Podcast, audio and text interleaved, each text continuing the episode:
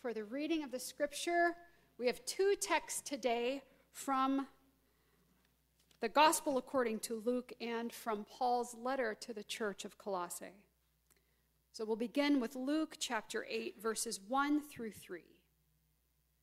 Soon afterwards, he, that's Jesus, went on through cities and villages, proclaiming and bringing the good news of the kingdom of God. The twelve were with him, as well as some women who had been cured of evil spirits and infirmities. Mary, called Magdalene, from whom seven demons had gone out, and Joanna, wife of Herod's steward Chuza, and Susanna, and many others who provided for them out of their resources.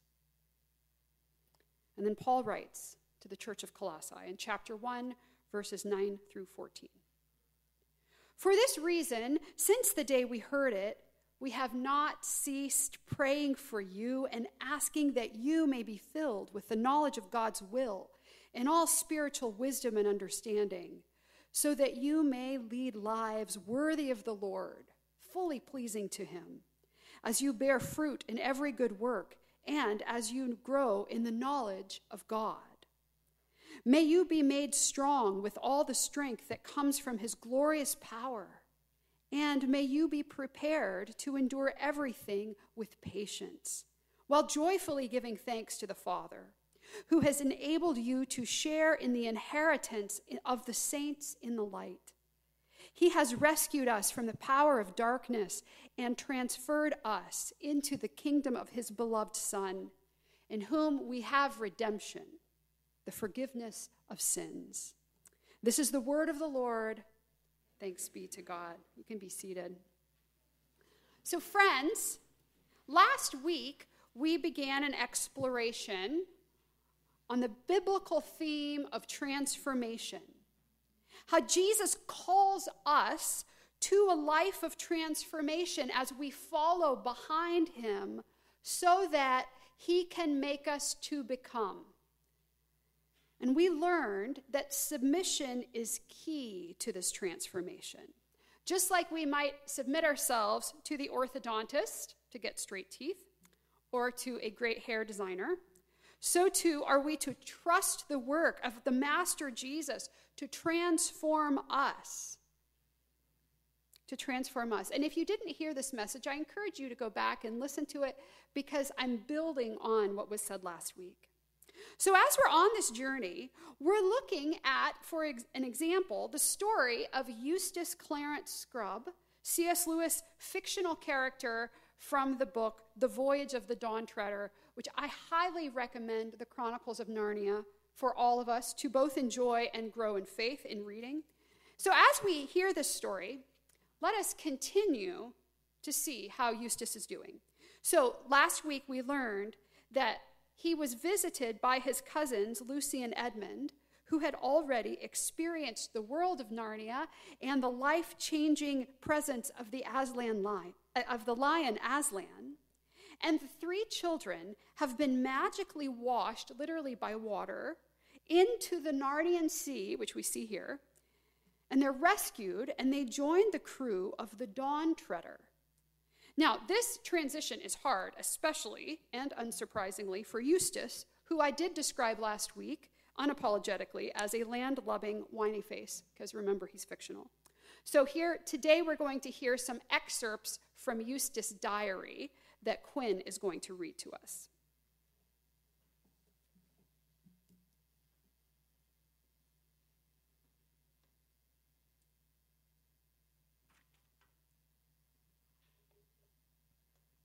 September 3rd, the first day for ages when I've been able to write.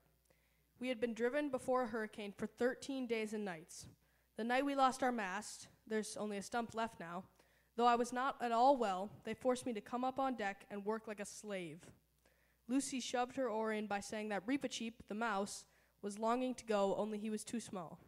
Today the beastly boat is level at last, and the sun's out. We have food enough, pretty beastly stuff, most of it, to last for 16 days. The real trouble is water. Two casks seem to have got a leak knocked in them and are empty. On short rations, half a pint a day each, We've got enough for 12 days. There's still lots of rum and wine, but even they realize that would only make them thirstier.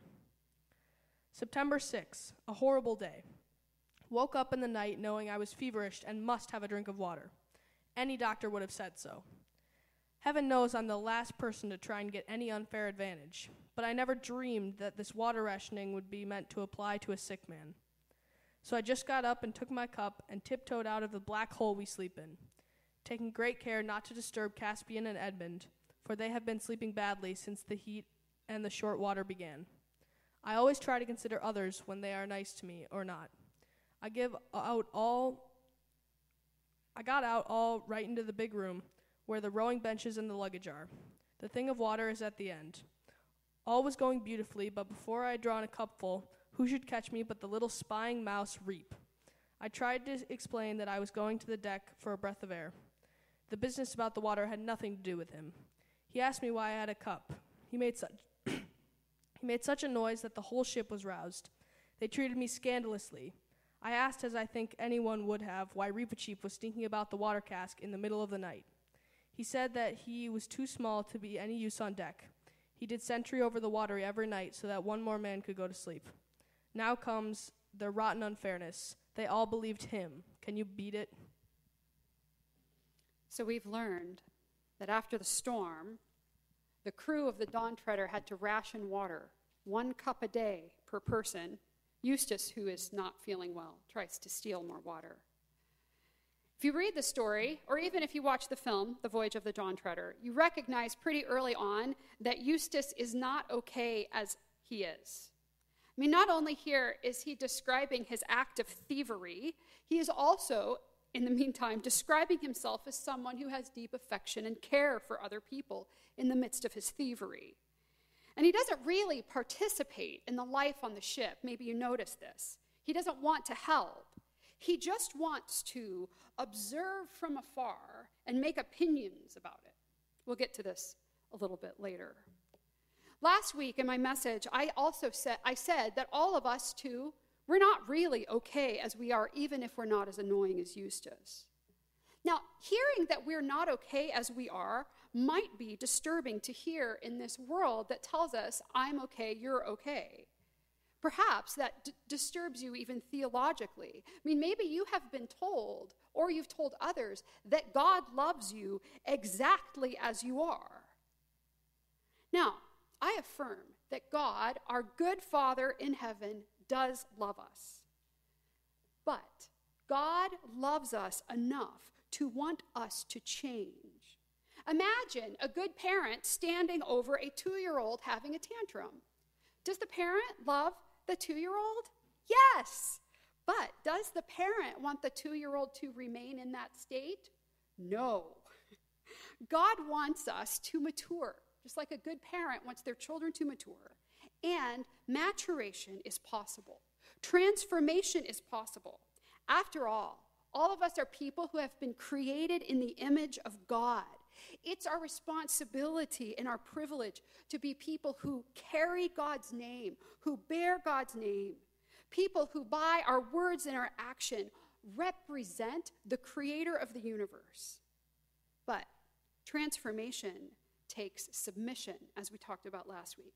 It takes a willingness to change, it takes a willingness to learn, and it also takes participation. God, through the presence of the Holy Spirit and through our own willful choice to say yes, can and will transform us. So let's consider today the story of transformation from the Gospels. Let's read it again. This is Luke chapter 8, verses 1 through 3.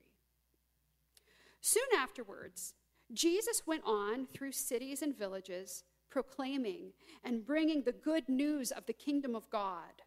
The twelve were with him as well as some women who had been cured of evil spirits and infirmities.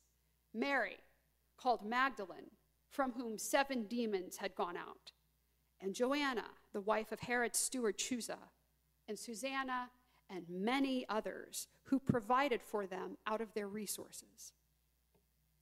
We don't read much about these women in the Gospels, but we do know that first, Jesus has healed every one of them Specifically, we learn about Mary from Magdala. That's, that's where she's from, that's not her last name.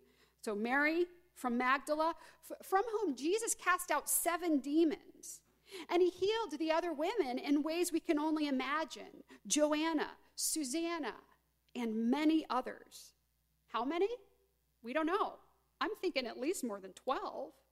And all these women Jesus has healed. And it's, it's rather easy, though, to skip over this passage because there isn't a teaching or a parable or a mighty deed. This is still, though, a crucial text because the inclusion of these women as followers of Jesus here in this text, and even more so in the reality that it happened, is amazingly countercultural for the first century. And not only that, the text shows us that these women are bankrolling Jesus' ministry. At least one of them, named here, Joanna, who's married to Herod's household manager, is a person of means. These are women who have been rescued from evil spirits, who have been healed from illnesses or disability, and they're now able to participate in the mission of Jesus, the proclamation of the kingdom of God.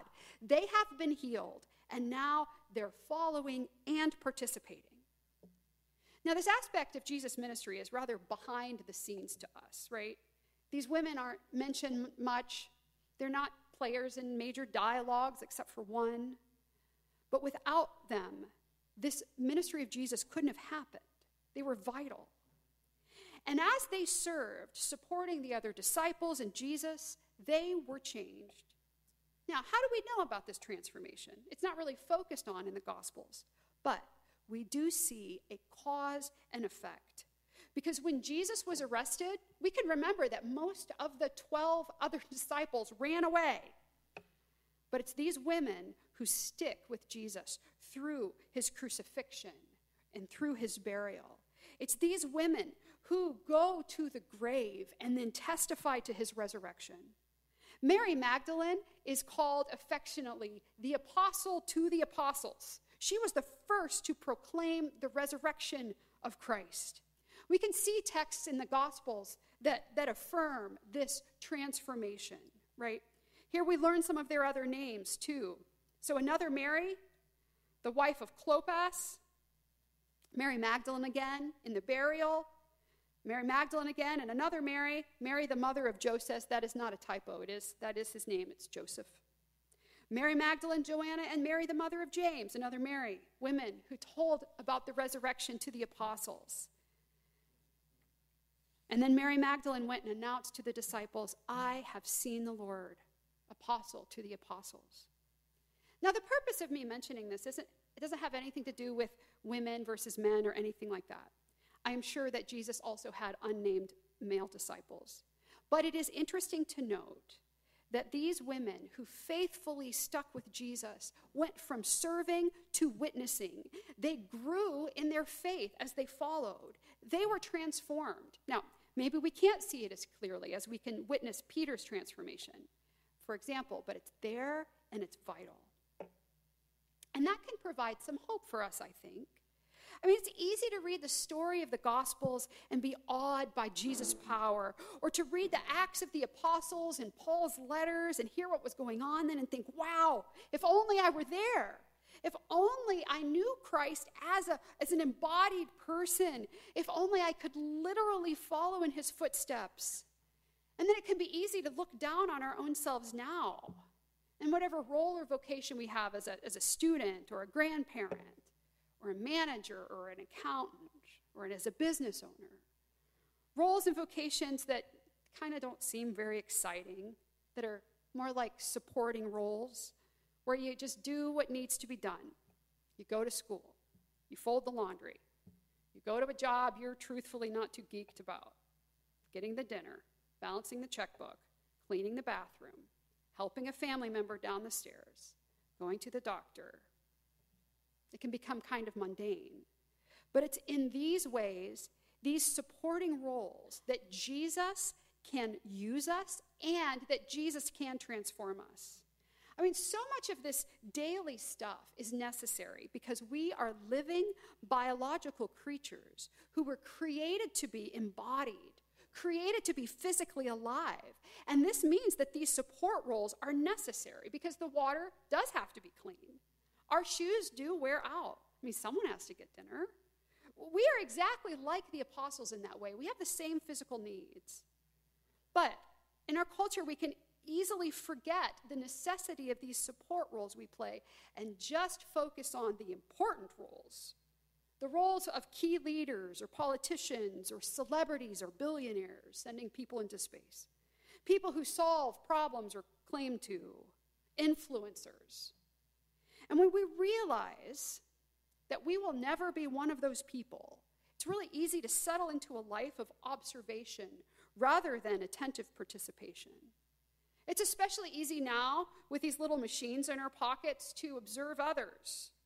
It's easy to observe and then have an opinion about an event a thousand miles away or what so and so is wearing. It's easy to observe from afar and live a mediated and distracted life. And our phones help us do this so well.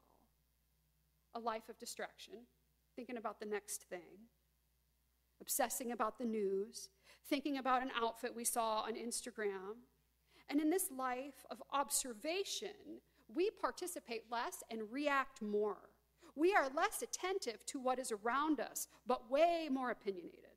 You know what I'm saying? Less proactive and more reactive. And the pandemic has only made this worse. Churches continue to stream services, and it's really easy to not go to church now. It is easy to bow out from participating and observe from afar, to be distracted while we watch with another tab open. It's easier to have an opinion about the sermon or the song choice and then swipe left when we're bored, at least metaphorically. And I, I would say I don't think we necessarily intend to do this all the time, but we have been primed for it, and we're just reacting, sitting back, observing, having an opinion. But, my friends in Christ, I want to tell you this. Opinioning, which isn't a word, it's a word I just made up, opinioning is not participating.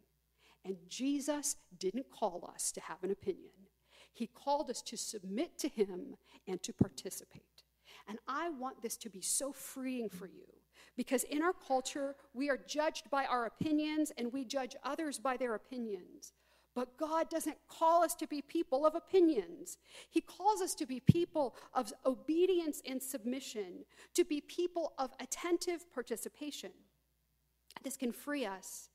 We are free to be transformed from opinionated people to participatory people. I want to tell you a story about a participatory person. We call him now Brother Lawrence, and he has absolutely no relation to me or my husband. Brother Lawrence was a 17th century French monk. He served at a monastery in Paris as a cook, and then later, when his leg became ulcerated, as a sandal maker. And he joined the monastery partly because he was trying to escape what he called troubled thoughts. Brother Lawrence was definitely a behind the scenes support role kind of person but he participated in the life of the community as he was called. And, and because of his conversations with people and his letters to people, he slowly became a sought after counselor because of the peace and wisdom he provided to others, centered in Christ. His writings and teachings were compiled after his death into this little book, The Practice of the Presence of God, which is a beautiful little book. He, it is written about him that he would begin his day in prayer, and then he went to work in the kitchen. He gave careful thought to exactly what he had to do, all the separate tasks his work required, and how and when he would do each one. And then he spent all the little spaces between each task in prayer. He did the same with his time before and after work. That when he first began his work, he said to God with childlike trust, Oh my God, since you are with me, and I must now, being obedient to what you have commanded, pay attention to this external work, I ask you to grant me the grace to continue in your presence. With this goal in mind, may my work prosper with your help. I give it all to you as well as all my love. I mean, look at the balance that he had participation and prayer. and his participation is attentive and full of care. I mean, wouldn't you want sandals made by this guy? Made by someone with this philosophy of life and this centeredness on Christ? I mean, Brother Lawrence is living into Paul's prayer for the church in Colossae that I read earlier. I'll read it again, a different translation here. We're asking God to fill you with the knowledge of what he wants in all wisdom and spiritual understanding. This will mean that you'll be able to conduct yourselves in a manner worthy of the Lord, and so give him real delight as you bear fruit in every good work and grow in the knowledge of God. I pray that you'll be given all possible strength according to the power of his glory, so that you'll have complete patience and become truly steadfast and joyful. And I think that's happened with Brother Lawrence. He is a joyful person. If you read his book, you can tell. And his work was good and attentive and fruitful, even though he was just a dishwasher. I imagine him standing at that 17th century sink, looking out the window as he wipes out a cup, praising God for his presence with him in that little kitchen. And whenever the troubled thoughts would fill Brother Lawrence's mind, he would redirect them to attend to Christ. He taught that, and this is another quote it is a shameful thing to quit his conversation, to think of trifles and fooleries. We should feed and nourish our soul with high notions of God, which would yield us great joy in being devoted to Him. This is attentive participation, becoming steadfast and joyful, because this is one of the ways that Jesus transforms us through attentive participation. And this is what we hear in Paul's prayer to the church of Colossae Paul's all hands on deck prayer. We can remember when you read many and most epistles, whenever it says you, it's often plural. Assume it's plural. I mean, this isn't to just one person, to you or to me or to somebody in the church. This is to the whole group. We are all called to submit and participate as a group. And remember, this goes against the idolatry of individuality in our culture. Because, bringing it back to Eustace here, when you're in a storm or a, even a big wind and you're on a boat with sails and oars, you have to work together for the good of the group, all hands on deck. But Eustace doesn't participate. Maybe nobody had ever invited him to, you know. But and even though this story is set in the 1940s, which can kind of seem like a long time ago to us, it is just as affected by Enlightenment ideology as we are today. Because to himself, Eustace is being true. Eustace is living his own life fully. Maybe they'd say to him, You be you, Eustace. But that is not how the kingdom of God works. Jesus, as Paul writes, has rescued us from the power of darkness and put us in a new kingdom. And in this new kingdom, we are freed. That's what redemption means. It means to be freed. We are freed and our sins are forgiven. So we can work without worry. We can participate without keeping score. Because we don't carry this burden of sin anymore. Christ has freed us from both the guilt of sin and also from being enslaved to sin. And so we can live lives worthy of the Lord. We can bear fruit in good work. This is participation, active, attentive participation through God, because God is at work and his people, us, are also at work. And so this is what it can look like in our lives. Think about for a moment your daily work. What do you do each day? Do you spend most of your time being a student? In sports practices? Maybe you're a caretaker. Maybe you spend most of your time caring for a parent or a child or numerous children. Maybe you go to the office or the office at home. And as you do these things, since this is where God has put you now, how do you do this work attentive to the presence of Christ? How do you attentively participate in the work of Jesus that's right in front of you, just like the dishes in front of Brother Lawrence? How do we attentively participate in the work Jesus has directed us to at this very moment? So rather than wanting to sit back and observe from afar or being uh, distracted by your phone or the news, practice attentive participation. Because it is through this behind the scenes work that the Holy Spirit is active because this is how the early church spread. There were cells of small people gathering in homes, practicing attentive participation, feeding the poor, rescuing babies from garbage dumps, speaking the story of God's rescue to people that they met in normal, everyday environments. I mean, we live in a culture that celebrates celebrity and notoriety, headline after headline, but these are simply distractions. They are trifles and fooleries, as Brother Lawrence would say. Go back to these women Mary of Magdala, Joanna, Susanna, all the Marys. Their work was to listen to Jesus, to serve physically, physical work, and to follow him. Attentive participation. Jesus helped them as they did this, and they helped Jesus. And in this mutual serving, the women were both transformed and the mission of Christ began. And us too, we can attentively participate in our daily life. Maybe you need to focus on the attentive part, put your phone down. Maybe you can participate in church, active worship, serving alongside others.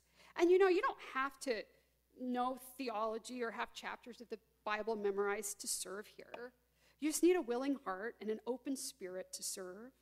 And not only can God use that to transform us, we can develop new relationships with others.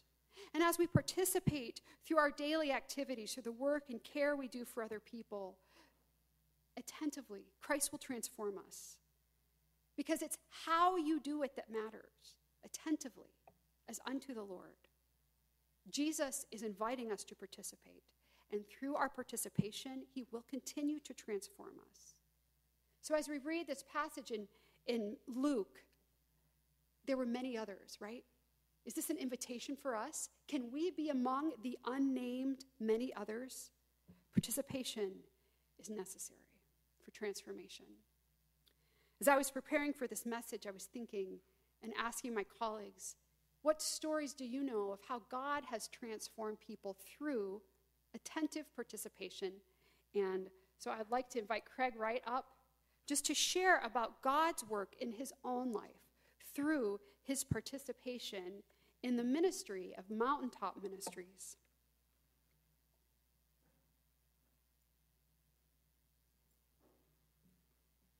So, Craig, thank you for joining us. And I would love to first hear you share, maybe for those who are not familiar with Mountaintop Ministries, just share briefly uh, about what Mountaintop is and what it does. Okay, um, Mountaintop is a ministry located in the Cumberland Mountains of Tennessee. If you've ever taken the, the trip by car from here to Disney World and you go through Tennessee, you go up one side of the mountain and down the other side of the mountain. And the mountain at the top, that's Grundy County, and that's where um, Mountaintop is located.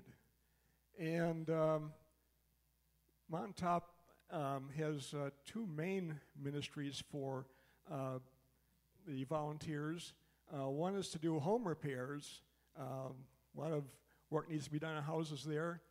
And the other is to run um, uh, vacation Bible schools, I guess the closest thing you could uh, equate it to uh, for the children in the county.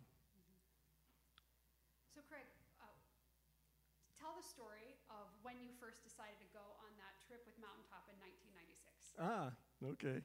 Um, in 1996, I was on the Missions and Outreach Committee, I think we used to call it then.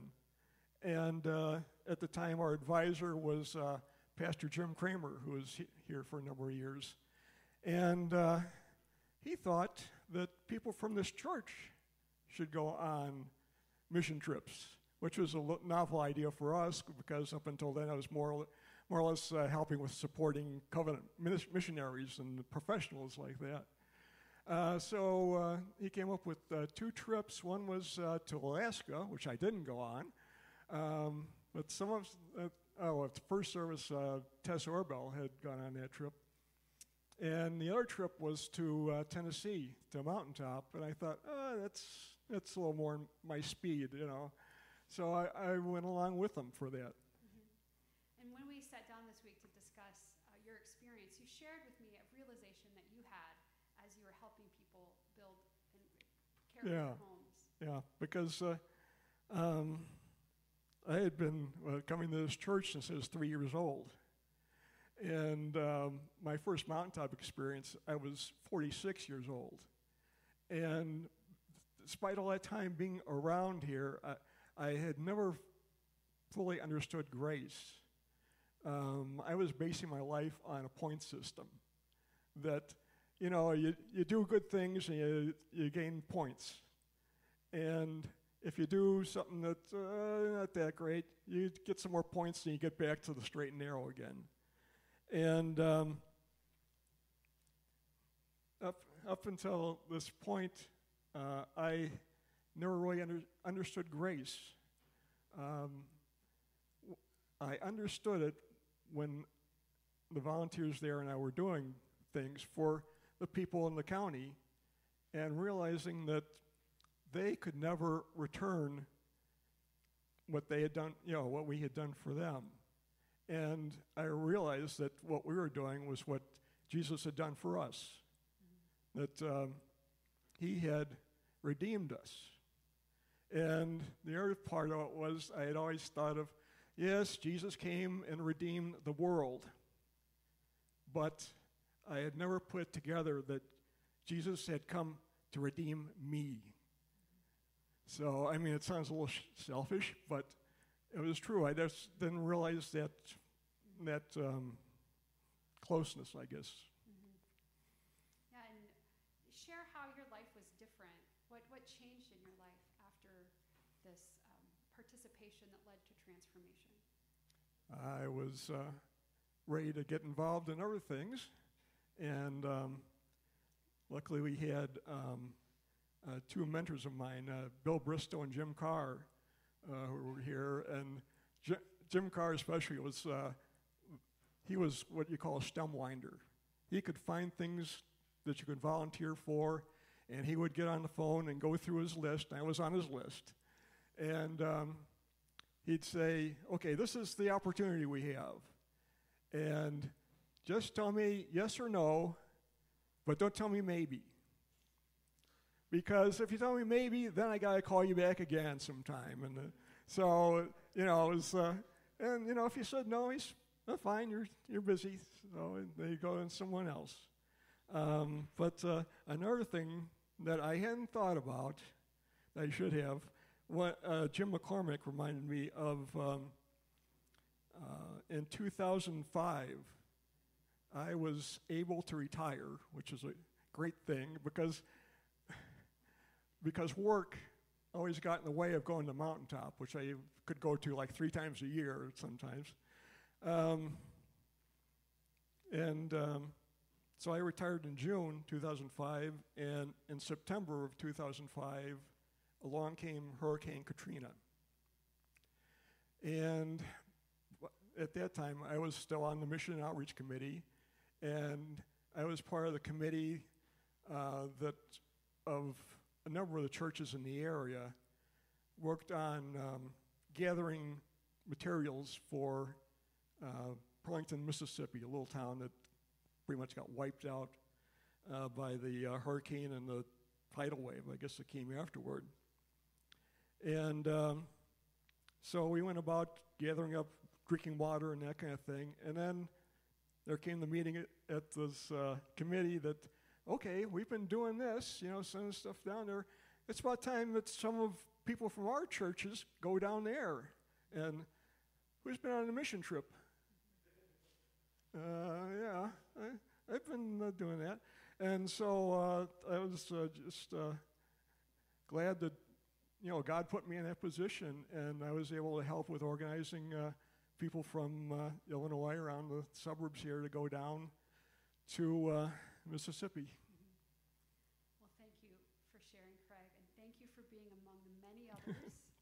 and so I invite us all to stand. I have a prayer for us to read together and pray together. Um, I'll read the part in the light print and invite you to read the black print. Let's pray. Gracious Father, we want to be transformed. By your Spirit, guide us bend to your will, submitting to you and your word. Jesus, we to be transformed. By your Spirit, move our minds to be attentive. Set our minds on you.